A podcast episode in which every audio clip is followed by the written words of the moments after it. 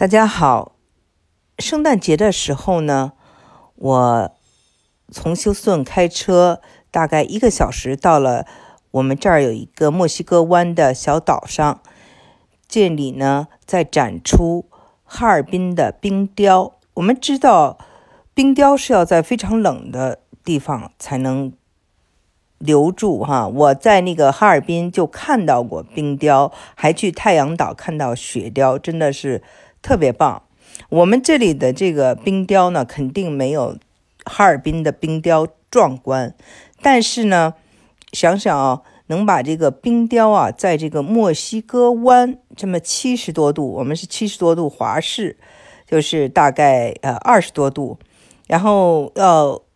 进入这个呃看冰雕的区域呢，它是封闭的，呃温度一下就降到了零下十一多度。所以呢，还是挺不容易的。呃，这是一个中美合作，就是呃，美国呀，当地呢有制造这个冰的这么一家加工厂，他们大概要呃造出两百万磅的冰，然后请中国的哈尔滨的这个专家来这个做成呃各种呃就是非常熟悉的那种冰雕。呃，我们这边呢，就是根据呃西方人的口味、美国人的口味做的，都是小人国。那么呢，这个冰雕呢已经有六年了，所以它已经成为了我们这个休斯顿当地的一个。必去的地方，就像冬天哈，如果人们来飞到休斯顿，可能要看看这个 NASA 美国航天嗯局，那么还要去看一看这个小岛上的这个冰雕。每一个几乎当地人呢，到了冬天都会要去看一看，至少要看过一次。那么看完以后呢，在驱车二十分钟的地方呢，还有一个灯展，非常有意思啊。这个灯展呢，呃，就是。也是冬天的一个很大的一个节目。我们知道，呃，在圣诞节有这个点灯的传统，为什么呢？这是因为灯象征着光明。那么，呃，耶稣圣灵的降生呢，在基督教认为就是给世界带来了光明。那么，同样呢，就是耶稣基督啊，上帝啊，代表的是光明。那么，魔鬼啊，撒旦呐，代表的都是黑暗。所以呢，这是一个正义与邪恶的对比，所以光是非常有这种象征意义。点灯，还有这个圣诞树上的灯啊，都是很重要的，家家也要装饰这个圣诞灯。那么这个灯展呢，呃，也是呃到了这个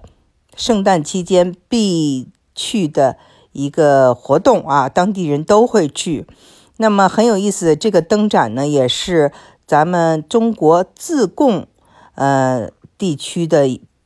带来的这个节目，呃是当年呢有一位这个四川的女生引进的，你今年已经是第五个年头了。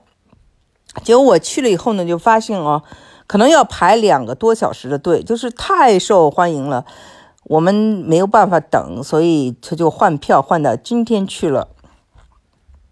今天去完看完以后呢，我也非常的震撼，真的是非常的精美，非常的讲究，而且是中西合璧。你不仅仅看到的是像中国的像荷花呀、孔雀开屏啊，还有灯笼啊，还有十二生肖等等，你还会看到的是这个呃美国的，比如说呃这个圣诞的鹿啊，还有小冰冰啊，还有圣诞树啊，还有休斯顿的高楼大厦呀。还有一些这个，比如说迪士尼的城堡啊，呃，各种啊迪士尼的故事啊等等，所以它是一个中西合璧的这么一个灯展。那中间还有一些表演，就是像呃变脸呐，像这个四川的大碗茶呀，还有这个杂技呀，就像我们就是以解乡愁了。那对美国人来说呢，就是看看新鲜了。嗯，这个已经变成了一个传统了。每年啊，大家都要来看这个灯展，而且呢，就是每年它都是灯展都会变化。我想说的就是，我们知道哈，中国呢，它是有很多的这个手艺人和这种工匠精神。呃，那么我们知道工匠啊，这个匠人，还有这种精神呢，它是需要传承的，一代传一代啊。所以呢，它是一个这个手艺嘛。呃，但是呢。美国，我们知道大部分的这个移民呢，都是在工业革命以后来的，而且美国是一个很年轻的国家，所以呢，在这个农耕社会中所建立的这种啊手艺和匠人精神，在美国是比较缺乏的。美国更先进的是它这种大规模的工业生产，所以我们去一些它的，比如说商店或者去它的家具店，你会看它的东西都是呃大批量的生产，很少能看到那。那些定做的手工作坊式的东西，那么这个东西我们中国有，日本也有啊，意大利也有，就是这些有历史的国家。我们知道日本挺有意思的，他明治维新以后呢，他就是各方面都跟西方学嘛，西方叫西洋，他就叫东洋，呃，觉得自己是这个呃已经是脱亚了。但是呢，最后在跟西方打交道的过程中，他发现啊，西方人很喜欢，就是他们传统的东西，尤其是他们具有匠人呃这种精神的东西，呃茶道、花道啊，还有他们的和服啊，就是呃，所以呢，他们才知道重视他们的这些传统文化。那么我们看到这个香港也是一样，它的这些。呃，粤语嘛，它那个呃南岭的那些文化，呃，它都呃保持着。比如说像舞狮啊，像一些功夫啊等等啊，他们都有他们自己的这种呃一套文化，他不觉得这是一种落后。呃，同样呢，就是我们看到现在呃谈到的这个网红李子柒，他在这个国外呃。像在 YouTube 上有七百五十万粉丝，也非常受欢迎，也是因为他的手艺，呃，他的这种呃传统的这种生活方式，呃，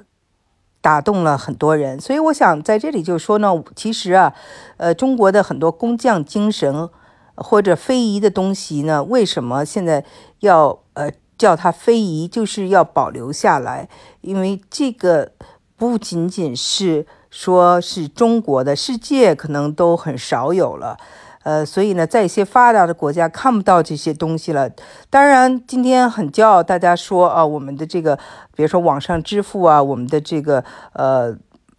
高铁，但是其实我们自己还有一些嗯非常值得骄傲的东西。那么我们知道哈，就是谈到这个手工啊，还有这个人工，人工在这个。美国非常贵，而手工呢，它没有这个时间呢，因为这个这个社会是一个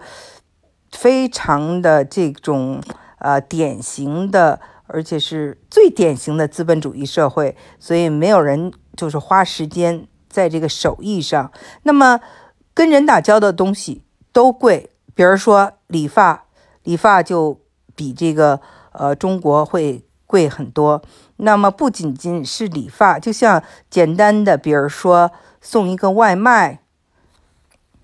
坐一个出租车到餐馆里吃饭，接受一点服务，所有这些我们在中国看似非常平常的事情，在美国因为用到了人，那么都要除了人要拿到他的工资，还要拿小费。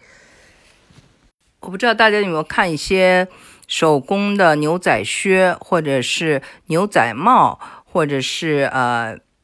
美国的那个阿美什人做的这种手工的家具啊，这实木家具其实也不怎么好看，但是非常贵。那个牛仔帽啊，还有一些牛仔靴，只要是手工的，也是非常昂贵。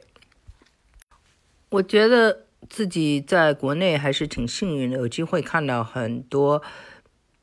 手工还有一些匠人啊做的东西，比如说有这个手工的古琴、古法的手工制作的家具，还有香道，还有呃打铁，嗯做铁壶，非常有意思。我特别希望这些中国的匠人精神能够在海外开花结果。人们呢，不因为追逐科学、追逐现代化、追逐先进，而就抛弃了中国文化中最美好的东西。